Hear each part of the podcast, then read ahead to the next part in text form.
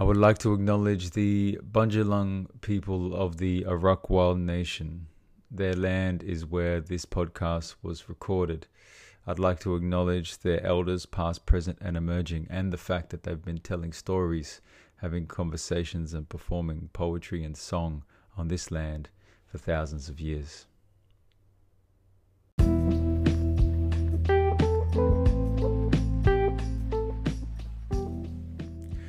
Welcome to the Future Ancients podcast. My name is Luka Lesson, and this episode of the podcast is brought to you by my patrons, those legendary human beings who have now amassed to a crowd of 113 people, which is such a huge help in keeping this whole boat afloat in these crazy times.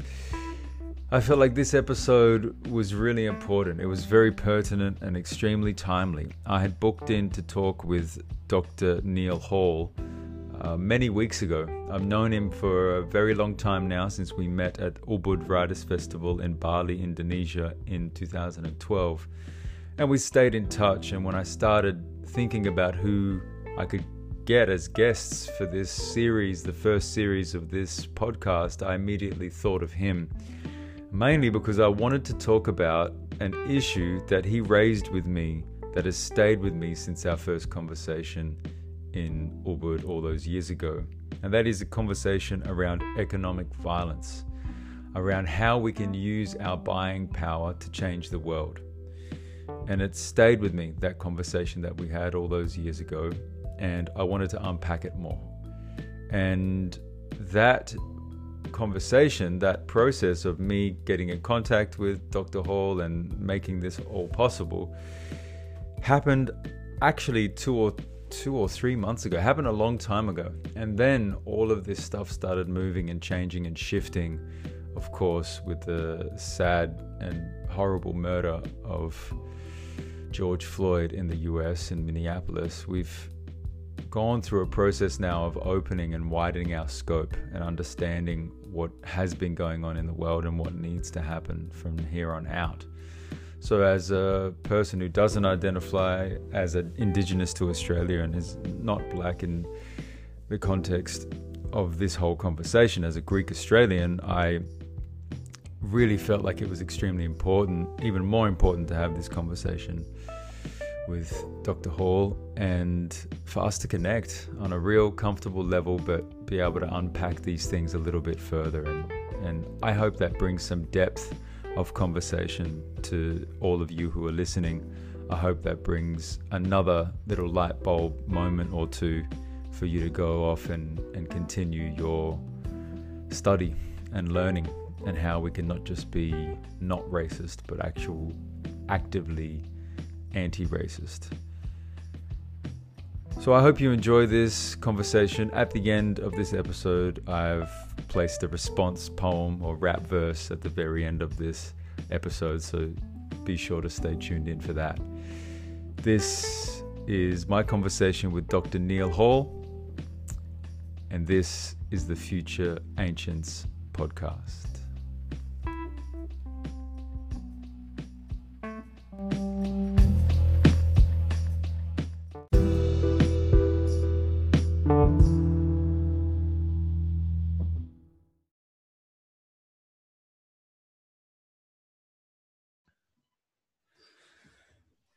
Mr. Neal Hall, I should say Dr. Neal Hall. Welcome to the Future Ancients podcast. How are you, man?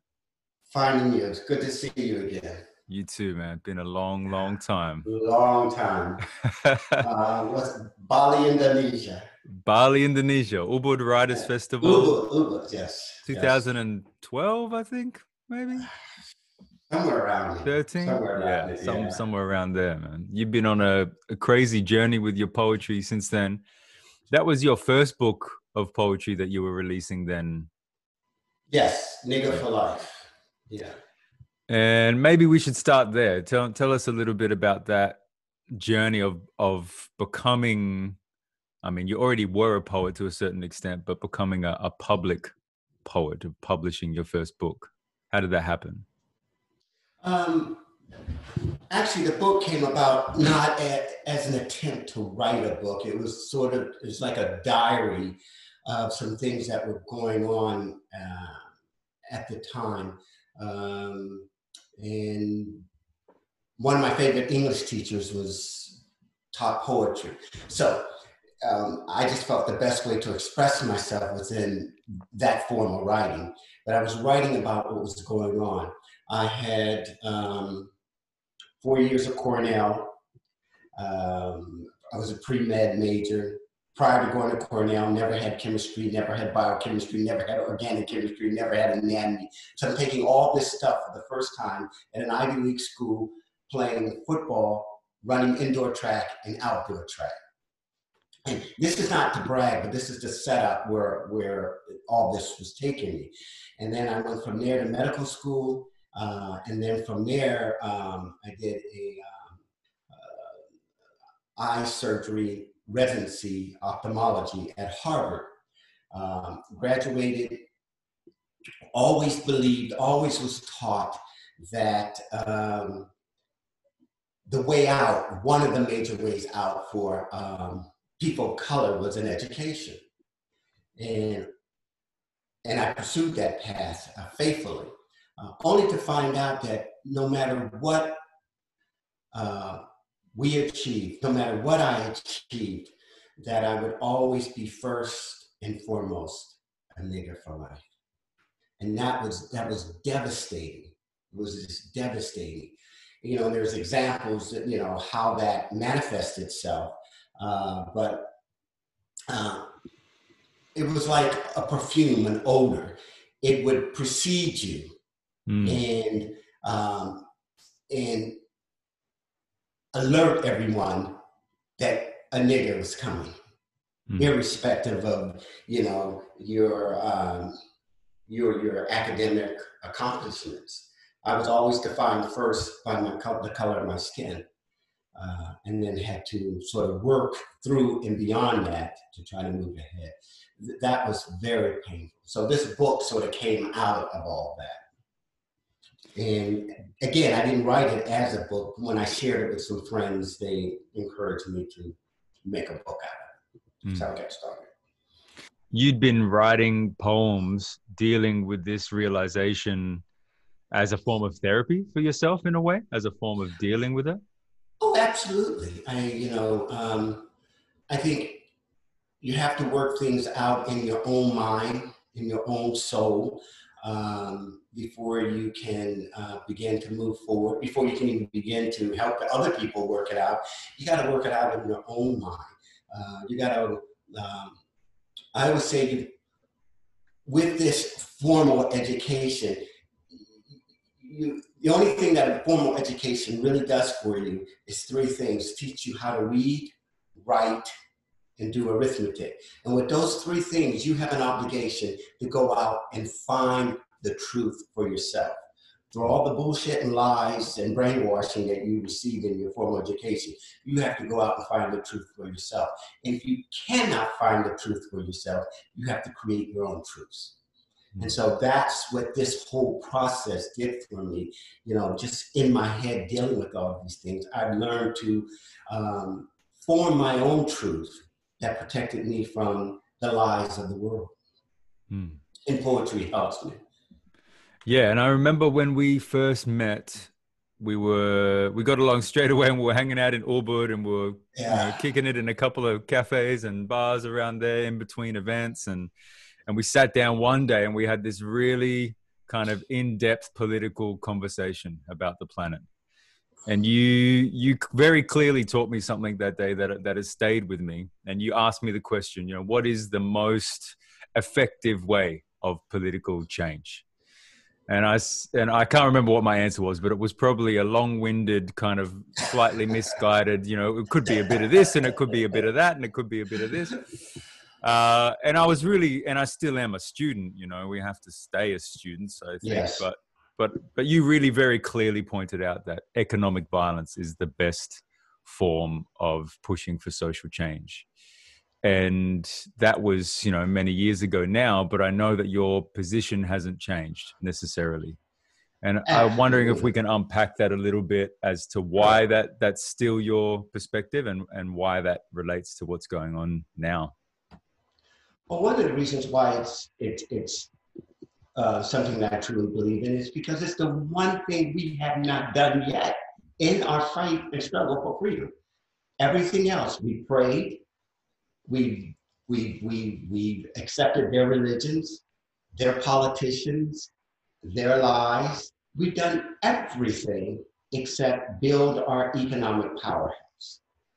Okay, um, but I start back from how did all this come about?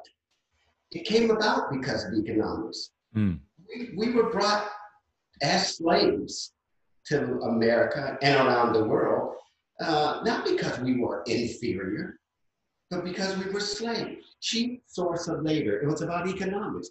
It's always been about economics. So if it was economics that enslaved us, it has to be economics that frees us.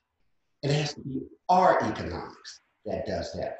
And we have advanced at least far enough now that collectively, worldwide, we as people of color and people who really want to work together as one, we have enough collective economics to change the world if we spend it correctly. Hmm. If we stop wearing it on our ass, those assets on our ass, and we spend the money to change their behavior, then we'll be much further along than we are right now. And the oppressor teaches us to one of the ways to press ahead, if you allow me to say that, uh, against them is to try to change their hearts and their minds. And you can't change someone who doesn't have a heart and no mind to change. We can only change their behavior. You can hate me, you can dislike me, but if I can get your foot off my neck, literally now, um, by the way we spend our money, then in essence, we free ourselves. And, and, and that, that is the message they don't want us to know. They would rather see us out on the street marching, looting, protesting, sitting in, instead of just quietly, collectively saying, we're not going to spend our money with you. And I, it's always been there. It's always been in front of us. And um, some years back, I spent a lot of time reading and listening to Martin Luther King and Malcolm X.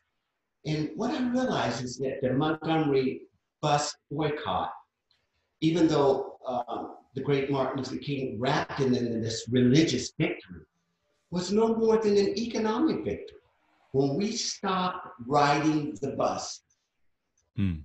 And going downtown spending money in white businesses, when we stopped that, that's really what changed things. White businesses were losing money, the bus company was losing money, and they changed their behavior and said, hey, well, you can sit anywhere you want. It was it was always it has always been right in front of us. And it was almost immediate from from memory. And same with the conversation that we had when we were in Ubud. I think you gave me the the um example of Coca-Cola in communities and people yes. just deciding that's it. We're just not going to buy Coca-Cola anymore. And all of a sudden their programs changed. They started including more black people in their higher levels of leadership. And it was almost overnight that the economics right. made the flip. That's right. And Jesse Jackson led that against uh, Coca-Cola. Overnight, Coca-Cola started changing its hiring practice um, the dealerships that they were allowing that, that, that um, to um, for for blacks, all that opened up. So the answer is right in front of us. We just we just too blind to see it because we're taught to fight them by the way they tell us to fight them. Mm. And, and another example is anytime there's a hot mic and someone says nigga and get caught, the next day they're coming back crying uh, before the American audience. They're crying because their sponsors' money are backing out. And the sponsors are backing out because, oh, we don't want to offend the niggas, so that they continue to buy our stuff. Hmm. It's our struggle is intimately, intimately tied to our economics. And we have enough economics now to change the world if we just spend it with one mind together. Hmm. And remember in doing that, that we are no better than the next man. And if we lose sight of that, we run the risk of becoming what they are to us. Yes, I wonder about that when it comes to the conversation about economics and about you know becoming billionaires and these conversations around Jay's the Jay Z's and the and the Oprahs of the world and and whether there is still in that you know deep striving for for capitalism still, but capitalism owned by a different group of people. if there are still victims in that in other parts of the world, um, in Central and South America that are producing certain products, um, slave labor that happens in in other parts of the planet. You know, to be able to do that, but to be able to do that consciously, that still you know can can prove to the world that it can be done without severe victims, or at least you know figure out a new path. And, and that's why I say it's we have to understand that as economics as a weapon to free not just ourselves, but everyone. And hmm. so we have to approach this from the right heart, why we are doing this. You know, they say um, um, money is the root of all evil. Well, that's bullshit. That is.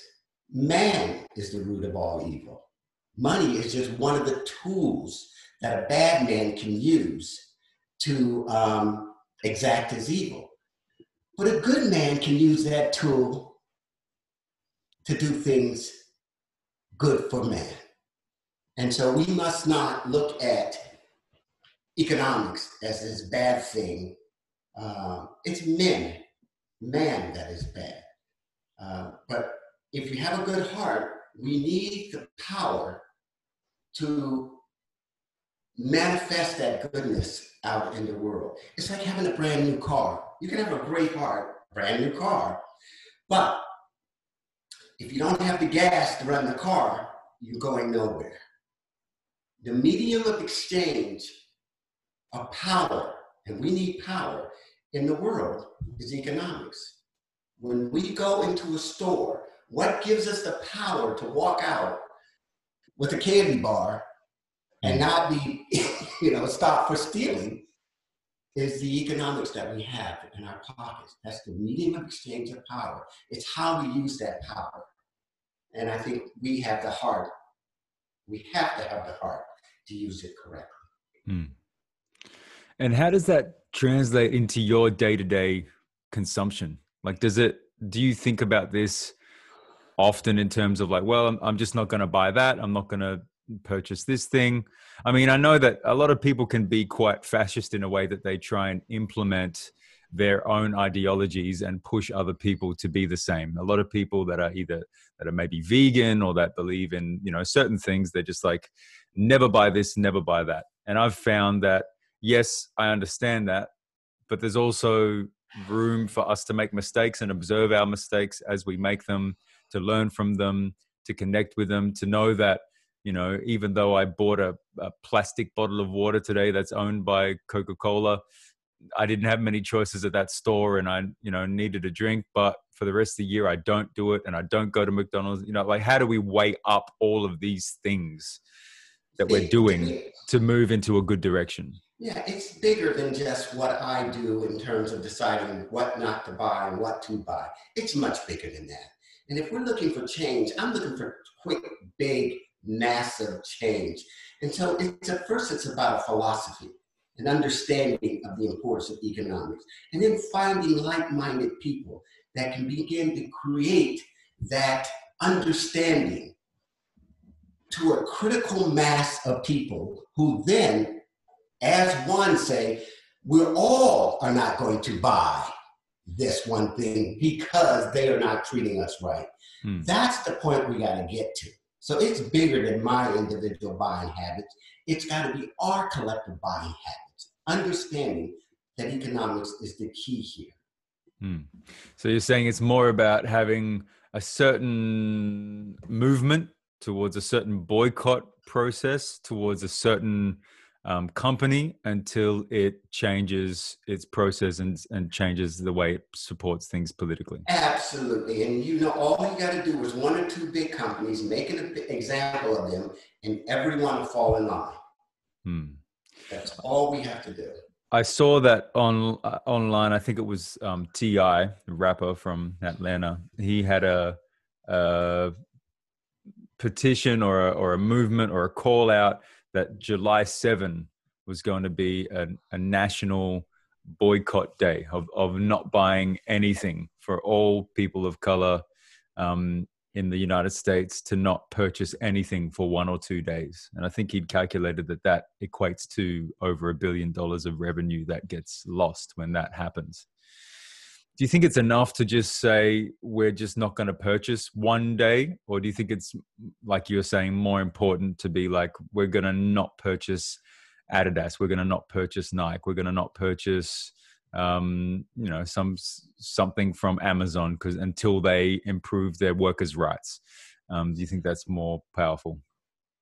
I think it's more powerful to understand how this is a tool, a weapon that we can use. Hmm. An econ- a weapon of economic violence that they can't shoot us in the street, they can't hang us, they can't jail us, they can't put us down on the ground and put their knees on our neck because we're not buying our stuff, our, their stuff.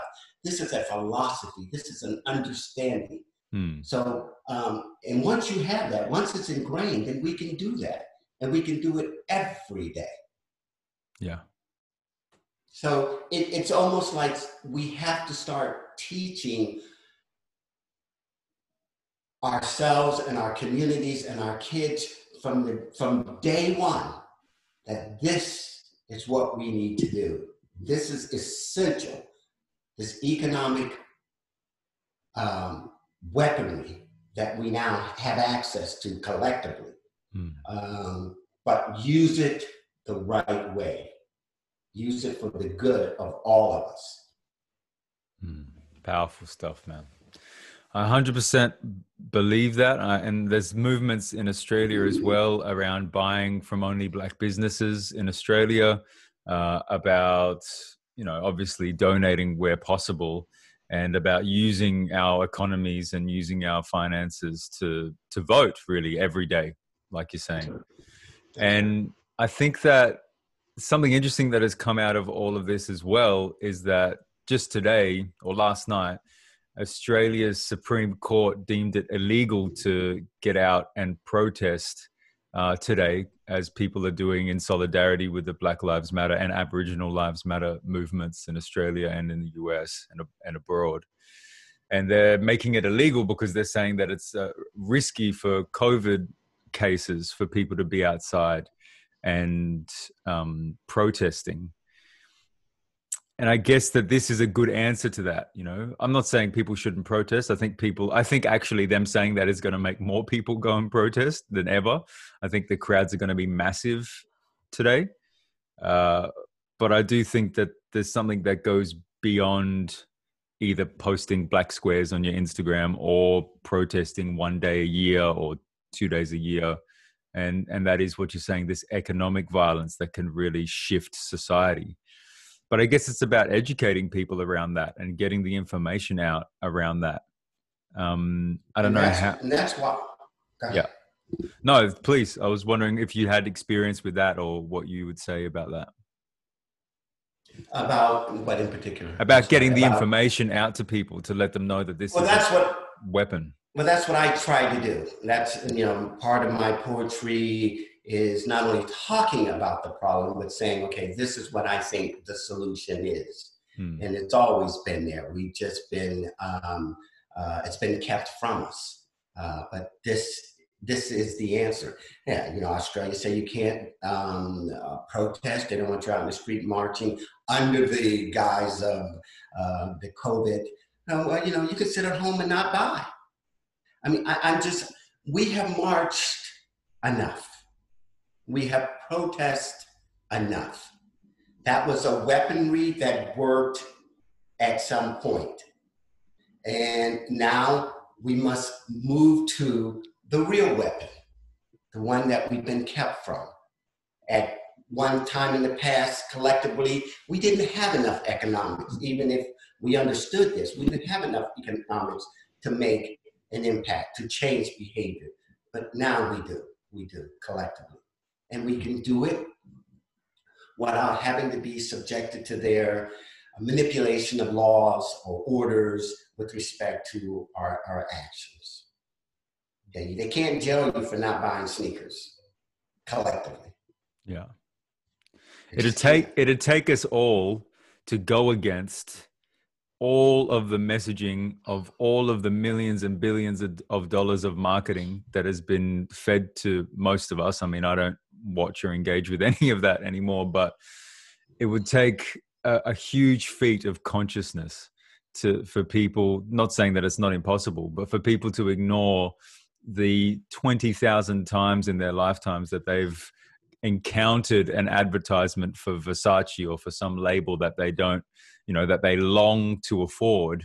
Um, and for them to lose that dream that's been fed to them to to one day afford a Versace, you know, handbag or whatever it is, and to to drop that, even though it's been fed to them so clearly and so strongly for so long, and it's just so so much a part of the culture. I remember when I was in two places actually that I think I've been advertised the most to is New York and Singapore, where every single thing, every single kind of angle that you turn you know from the back of the back of the seat in the taxi is there's a tv screen advertising something to me you get out of the taxi the taxi door has an advertisement on it you turn around yeah, there's yeah. five shops there's a billboard there's a you know there's someone walking like in singapore there's young students walk around with billboards on their backs. You know, like that's their hourly job, 12 Singapore dollars an hour to walk around and be an ad.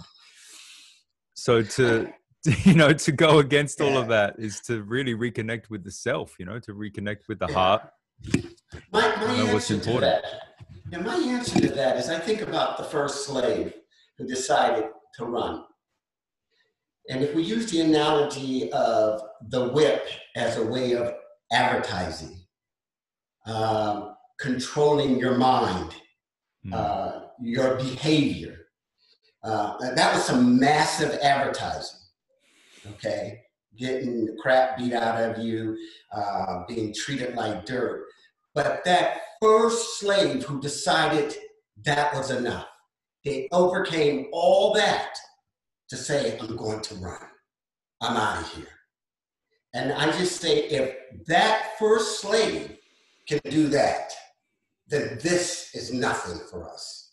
Mm. This is nothing. And so for me, and I, a couple years I told my friends about this when, um, you know, things like what happened to Mr. Floyd happened, you know, years past. I would always say, we're not hurting enough. We don't have enough pain yet. And until we get to that level of pain, unfortunately, we're going to continue to fall victim to what you just talked about. Hmm. Uh, when we get enough pain, then we'll, we'll make that move. We'll, we'll make that move to move away from all that brainwashing. But I always go back to anytime I feel like, oh, I think of that first slave who said, That's it, I'm running. And they ran. We need to be like that first slave again and say, That's it. Hmm. That's it. Do you think that that's happening? You think that's what this is, this moment, no. even though it is full of protests and it is full of, you know, no. different no. ways of protest? No, no, I don't think that's it. I just think, you know, for some people, it's, um, you know, it's popular to hop on the banner. You got the liberals that are out there, and I, you know, I don't get too political about liberals or conservatives, but you got people who hop on because you know they feel guilty, and this is the right thing to do now, uh, in light of their appalling silence. So they want to be heard now. Um, no, this is until we understand that it's really about economics, this is not a race war. This is not a gender war. This is not a religious war. This is not an ethnic war. This is what it's always been an economic war. Race, gender, uh, religion, those are the tools, the weaponry of the economic war. They got us focusing on that when they know it's an economic war. As soon as we switch and realize that it's an economic war, then we will come to the battle with the right weaponry, and that's our collective economics. And it'll be far easier to do that collectively than that first slave that had to run and run and run with fear, dogs chasing them, the fear of being caught and having their flesh ripped off their back again. So, no, I, not, we're not, not there yet. We're not there yet. Hmm. We're not there yet. Who do you see? Who do you see doing it the right way? Then, who do you see out there that you ally that you are aligned with? That when you see them make a move, that's an economic one, where you go, "Yep, yeah, that's that makes sense." And is it? If it's not a, a race war or a gender war and, and an ideological war, it's an economic war. Does that then break down some of those boundaries for you? And do you see other people of color from other backgrounds also doing the right thing with their money where you kind of go, yeah, he gets it or she gets it? See, um, you know, some of my friends, we, we have these conversations and we try to do things like this on our small level, hopefully to build and so that our light can shine and other people can see it and emulate it or join in. But uh, in sort of a, in a, in a crazy kind of way. I always tell a lot of my friends, you know, if I was in a real war, the people I'd want to hang out with are the rappers. You know, the people who who did the most with the least. Mm. They understood it was about economics. Now they may not spend the economics in a way in which uh, I think would, um, in, in the way in which we could change behaviors so that we all can be freer but they understand that it's about economics. They understand that. If you look at some of the athletes, you know, now it's about being, you know, the, the best, um, the, a pro bowler. Yeah, there's the economics, but, you know, they don't understand that it's really about the economics, at least some of them, I shouldn't say all of them. Um, but to me, the rappers have done the most with the least. Hmm. But if you look at some of these formally educated people who have the most, they have done the least because they have bought more into the lies uh, than um, um, those people who are not so formally educated. And for me, much of formal education is miseducation and misinformation. Mm. So. Amazing. I love that idea that it's you want to hang with the people that do the most with the least. I I feel like I have a few friends around that I've seen really shine and and in this time I'm just being like you know what man in the apocalypse i'm going to call these five people that's going to be my crew one's a mad chef and he's built these restaurants from nothing you know that's right and another yeah like some other poets and couple of you know really good gardeners that can build some shit, build some houses. A couple, of, you know, some more artists. You know, like some people that have built from nothing, that have come from really difficult times. Right. When difficult right. times fall upon them, they face it with a smile and they come out the other it. end. That's right. That's right. That's just like man, that is that's the that's the apocalypse crew. Yes, We're going to start the start yes. the community right now. Yeah. Do, do you think that's why you turned to poetry? That that you'd gotten so far in your career and you'd still been treated you know without dignity in those halls that you thought would erase in some way that kind of prejudice do you think that's why poetry kind of became powerful for you? Because it, it really is an act of making something from nothing. Well uh, two things. I think um, poetry was a way to speak to myself to have a dialogue with myself um, you know, I got X, Y, and Z. What's going on? I got to think this through. So poetry allowed me to do that. The other thing I learned as I went on in the area of poetry was that um, I, what didn't necessarily turn to poetry, I was always a poet. I turned away from poetry because someone told me and defined for me what success was. Someone told me if I was a doctor, I'd be successful. And so I bought their dream, their lie for me. I was always a poet. I remember when I was a kid, I was so sensitive. I was sensitive about everything.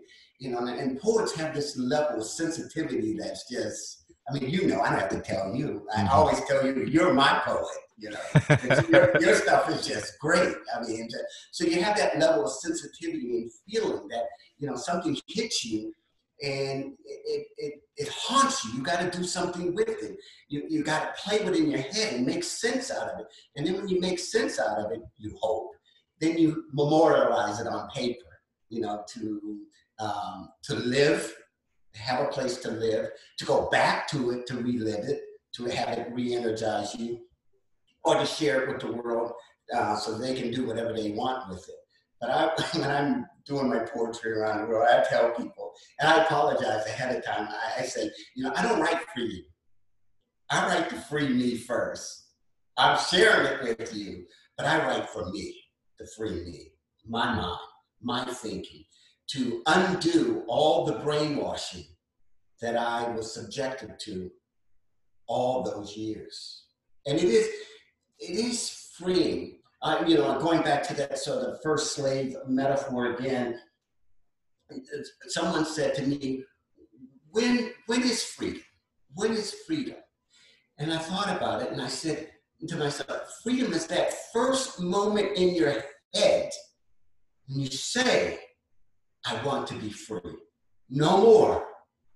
I'm not, I, I can't, I'm not going to do it anymore. I need to be free.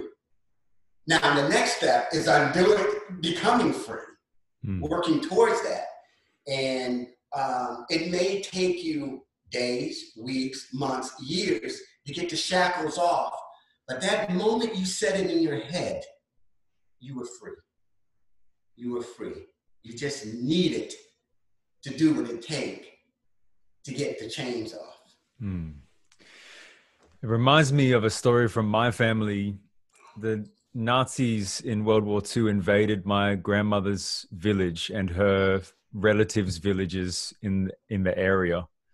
And they, the village before they arrived at my grandmother's village, we had relatives there, and they rounded up all the men and killed all the men in the village and set fire to a, a church hall or a school hall with all the women and children inside. And they eventually escaped because a soldier made a decision, a very interesting decision. A soldier that I think was Swedish, that was an ally with the Germans at the time, decided to open the door of the church hall, of the hall where all the women and children were in, because he couldn't bear to see them all die as well as all the men that were killed um, by gunfire uh, not so far away.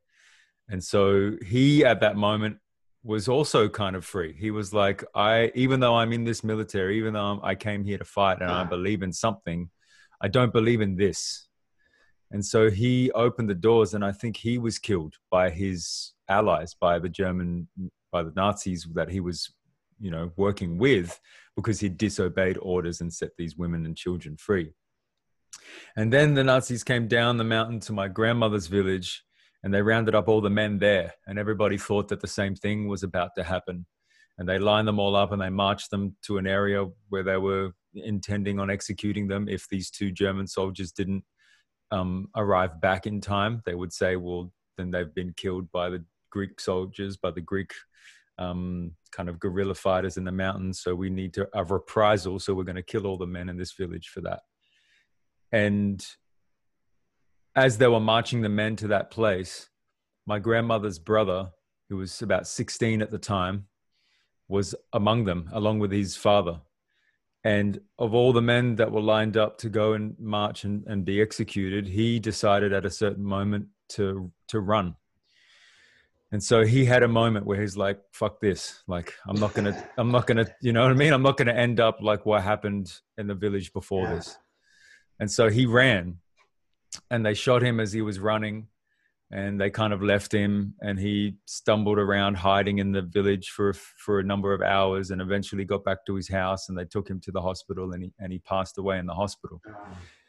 But the men that they'd taken eventually they waited and waited and the two german soldiers returned from the hills and they hadn't been killed by the guerrilla fighters. And so they let everyone go so the men weren't killed in the village only my grandmother's brother was killed for running. Mm. But in that moment i'd always thought of it as such a heartbreaking story of like when there's ruthlessness and heartlessness you just there's no right move you know? He could have stayed with the guys with the rest of the men and, and they all could have perished. He could have run and lived you know? Like when there's heartlessness and and absolute um brutal hate like there was then then it's very hard to know what to do. But in that moment, you're right. He was free in that moment where he chose to run. He made a choice, you know, and that choice was extremely risky and extremely powerful for him to be like, you know what? Even though there's all these soldiers around here and there's 99.9 chance that I'm not going to make it out, I'm still going to run because I deserve to be free. I'm not going to walk to my own death with yeah. these guys. And and you're right that moment is that moment that we make those decisions uh, well you know i guess now i make those decisions more metaphorically or differently than a life and death situations because of the privilege that i have even though i receive racism in australia i don't receive that kind of threat of fearing for my life in front of police officers on a daily or weekly basis as other people do in this country and in the states and other places as well but I do, you know, we do like a metaphor, like you're saying, you know, we do need to make that decision every day almost to wake up and be like, I'm going to be free. I'm going to make a decision from the perspective of freedom um, and not of, of, you know, of fear and not of um, wanting to quash myself or deny myself or shrink myself because of what society expects of me or not to do what you know not be afraid to talk out when there's injustice. For me and i often criticize the greek community in australia because for me for us to not talk about injustice is in many ways an insult to our ancestors you know an insult to my grandmother's brother to my and my ancestors that were under ottoman occupation for 400 years that was completely brutal. For us to then just watch that same thing go on around us is horrible is is an insult for me to our ancestors. And this week i saw that the archdiocese the head of the greek orthodox church in the united states marched with the black lives matter movement um, in new york city and brooklyn. And i was really proud of that moment even though i know it's not everything and it might just be performative but it's more than what i've ever seen really um, yeah. And he carries on a tradition of another archdiocese of the United States who marched with Martin Luther King in Selma he was the mm. only uh, church leader from a non-black denomination or a non-black church leader that marched with Martin Luther King at that time. Mm. So that's really a part of our lineage if we choose it to be a part of our lineage. Um, and choosing that freedom, you know, choosing to be like, this is this is worth walking for, marching for, running for, not buying for, whatever it is, doing it um, from the perspective of we all deserve to get free. Yes, yes, I agree 100%. So what's this new book I hear about? You had an experience in in um Italy? Well, yes. I was at the uh, American Academy in Rome doing a writer's residency and uh, you know, I go to the gym every day and I found the gym and I would walk um, to the gym uh, every day. And six days in to the um, residency, uh, I walked past this um, military person uh, with a semi-automatic, and he looked at me. Now, this area is in an affluent area, so there's not that many blacks on the streets at all. So he sort of looked at me, and I, you know, went past him and went on to the gym. I came back, he was still there. And interesting, he was guarding the American University. So I walked by him and he then looked at me and he put his gun up, put his hand on the trigger, and, and was telling me to come to him uh, and asking me for my passport and telling me to come towards him. Um, so my whole thing was probable cause. Why are you stopping me? I'm not doing anything, you know. It was dumb of me, but um, I just stopped in the street and I did not want to walk towards him because then, you know, he could shoot and say, you know, he shot because, you know, I was coming at him and he feared for his life. So I just stood there and he had his gun pointed at me. And it was getting very heated. You know, he was raising his voice, I was raising my voice. He was trying to tell me something in Italian, I was trying to tell him something in English.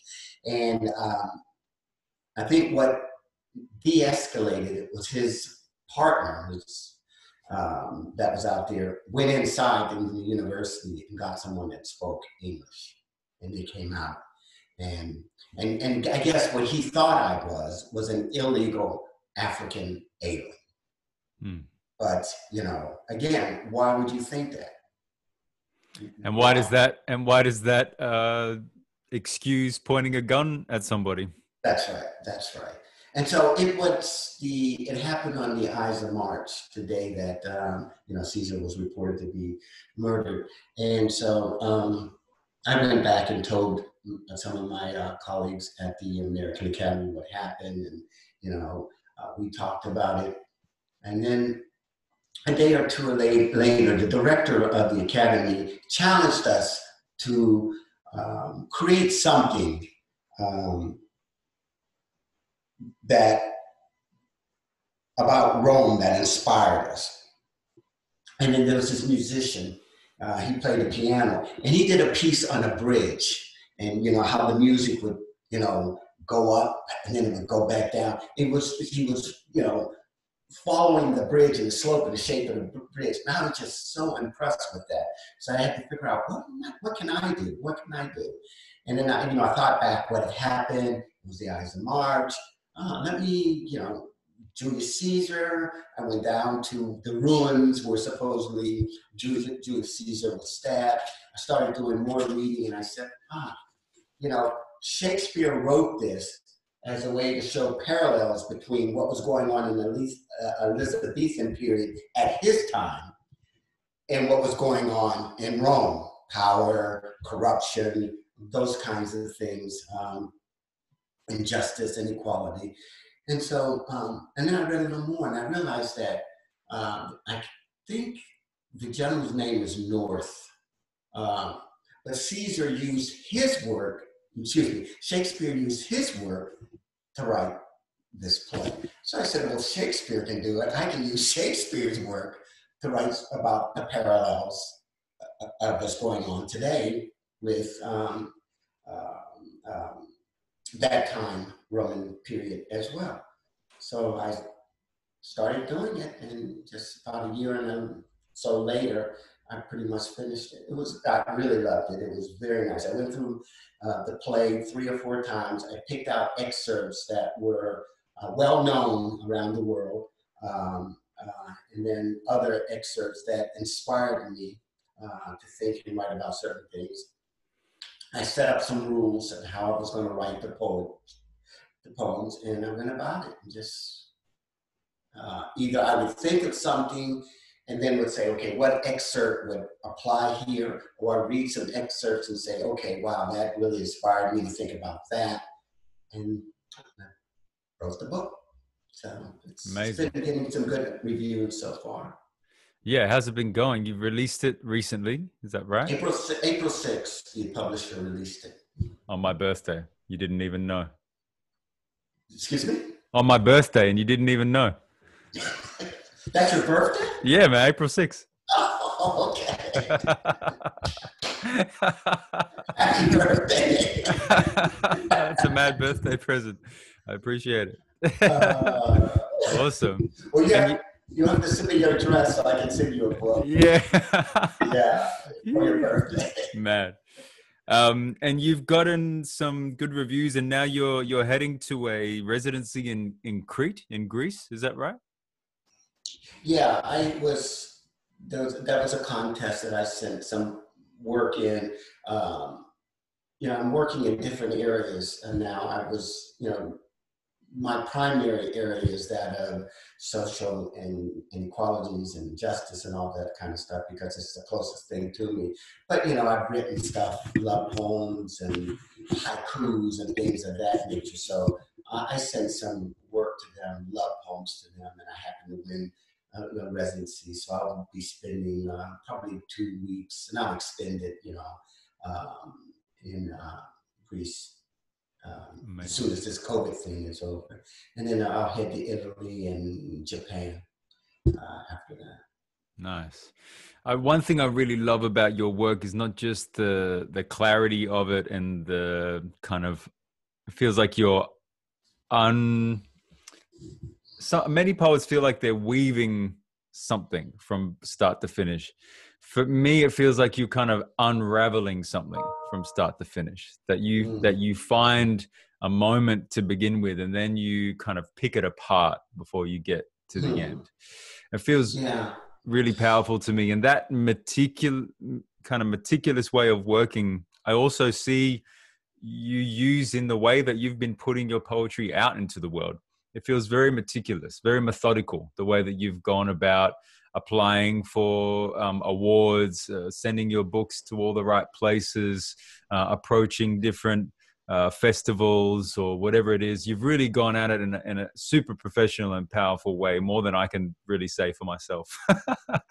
and I wanted to know how, how did that kind of come about? How did you enter this world from being a surgeon to going, I'm going to put a book out and just going, well, if I'm going to put a book out, I'm going to do it properly. Where did you start? How did that begin?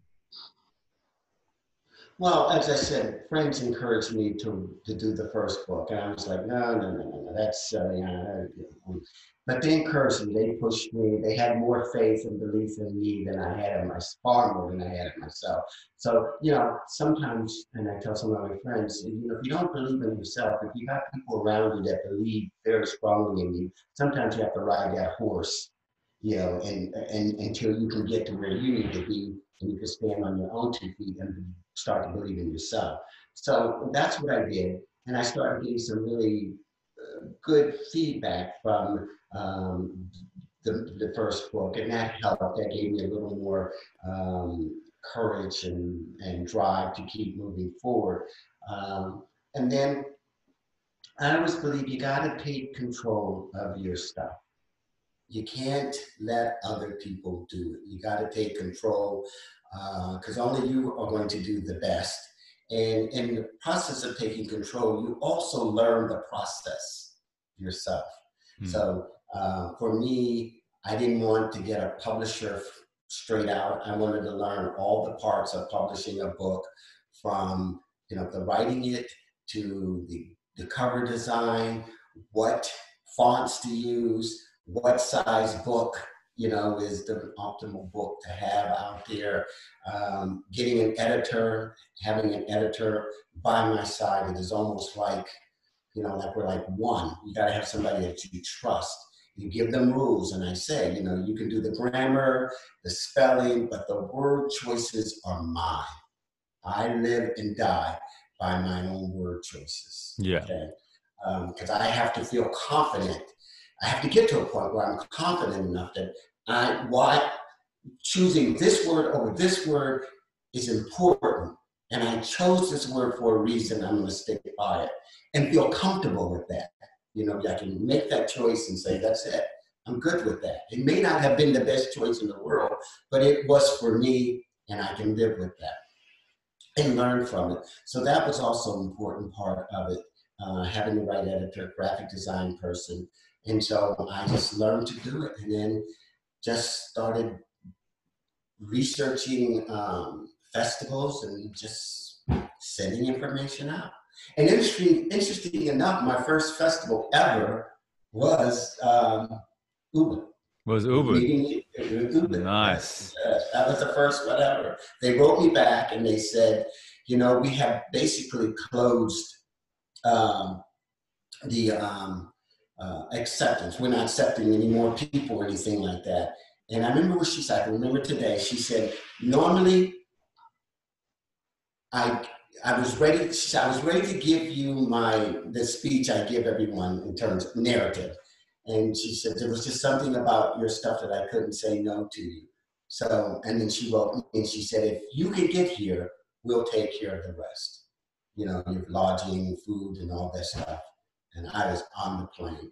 And it was, I, I think it was, I know it was something that I needed at that point in my career because, and you know, you, I'm going to tell you this, you did a lot for me. Um, I tell you, you're one of the best poets in the world. Your stuff is amazing. The way you present is amazing. The way you carry yourself. And, and so, you know, I was just totally inspired by that whole experience with you. And, um, and I, I listened to your stuff even after for years. I would just listen to it. I even wrote a poem about you. I don't, I don't know if you remember. Yeah. And stole some of your lines. Man, I appreciate that. That means a lot to me, bro. It really means a lot to me, man. I appreciate that. And uh, oh, do you remember the the um, the the the poetry, spoken word poetry that we had at the Indonesia? The slam that I hosted. Yes. Oh my and, god, do I remember it? It was a marathon. I was like, I'll host it, but only if there's no more than, you know, you can't have more than 20, 20, three poets at a slam, you know, otherwise it gets tiring. They're like, yeah, yeah, no worries. And I think there was like 40 poets or something by the end. I was just like, it, it, it wasn't that bad. But the funny thing was, you told the gentleman to throw out the highs and the lows numbers. Yeah. And he right. threw out all my tens. And yeah. so I didn't I didn't make it to this. Oh man. Yeah. And at That's the last right. minute you you figured it out. Yeah, I was like, no, Neal did really well. That's not that's not his score. They're like, yeah, you told us to throw out the top score and the bottom score. So he got three tens, so we threw out all three tens.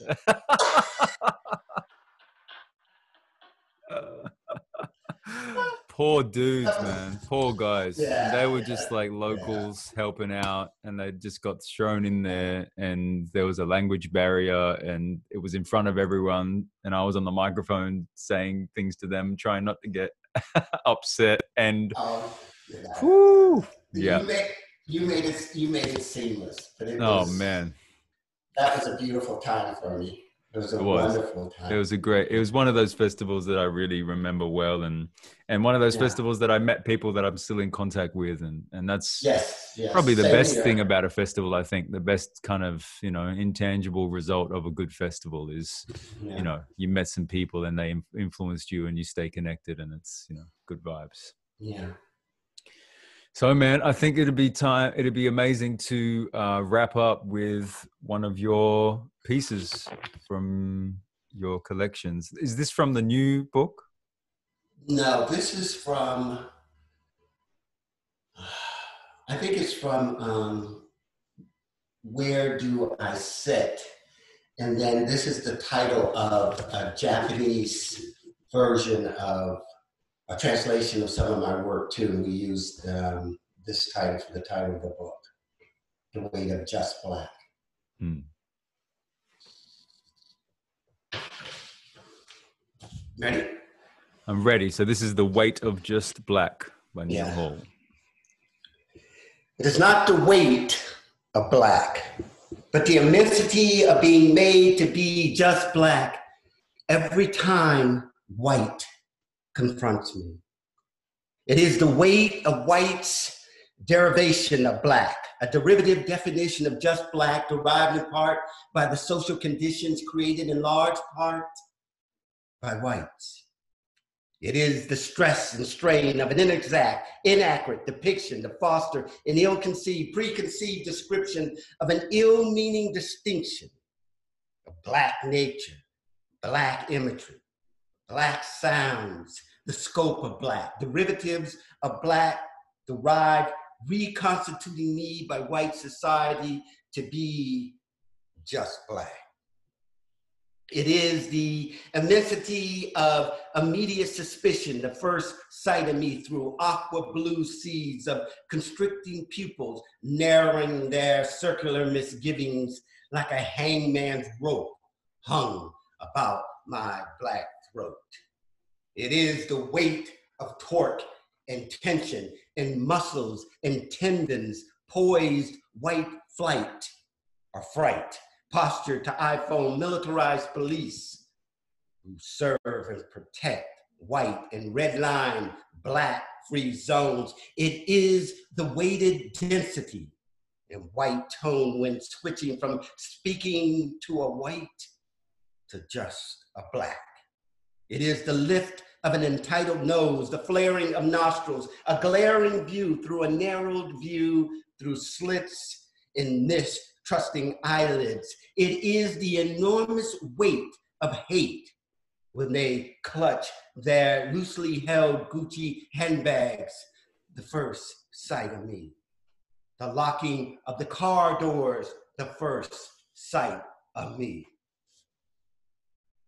The collecting of the brood frolicking in aisles of department stores, the first sight of me, the gravity of familiarity referring to me, renaming me, what's up, my man, the first sight of me.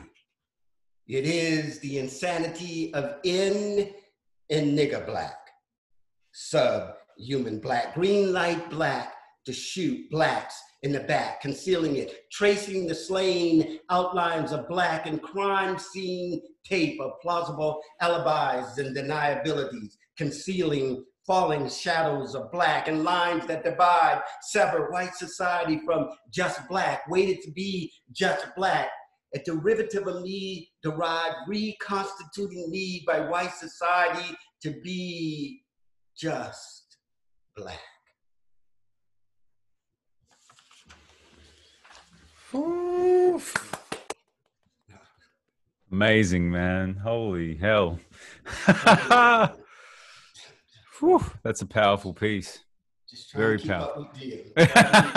man, you're beyond keeping up with me. oh, no. That's so powerful, man. So powerful. You really, you know, a lot of my work is I I, tr- I find a metaphor and I just can't let it go.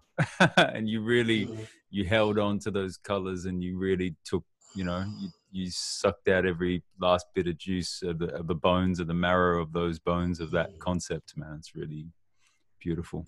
It means a lot to me coming from you because as i tell everybody when they say who is your poet? Who do you read? I always say you. Always.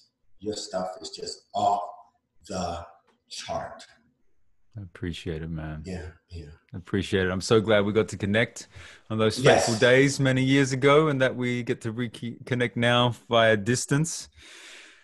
And, you know, the process of this podcast, the idea is that I have these inspirational conversations with people like yourself, and then I go away and have to write something about, you know, inspired from our conversation. And then I record it at the end of the podcast. So, I'm excited to see what it is that comes from here. Or, or if I don't write something, I choose something that I've already written and I use it as a response to what's to what's transpired in the conversation. So I'm looking forward to really sitting with this. I'll listen through it again and I'll really I'll come up with some kind of a response and I'm looking forward to that as well, man. Same here. Same here, my friend. Thank you so much for your time, bro. I'll just Thank you. I appreciate you asking. And thanks for coming to the show. All right. Love you. Love you too, bro.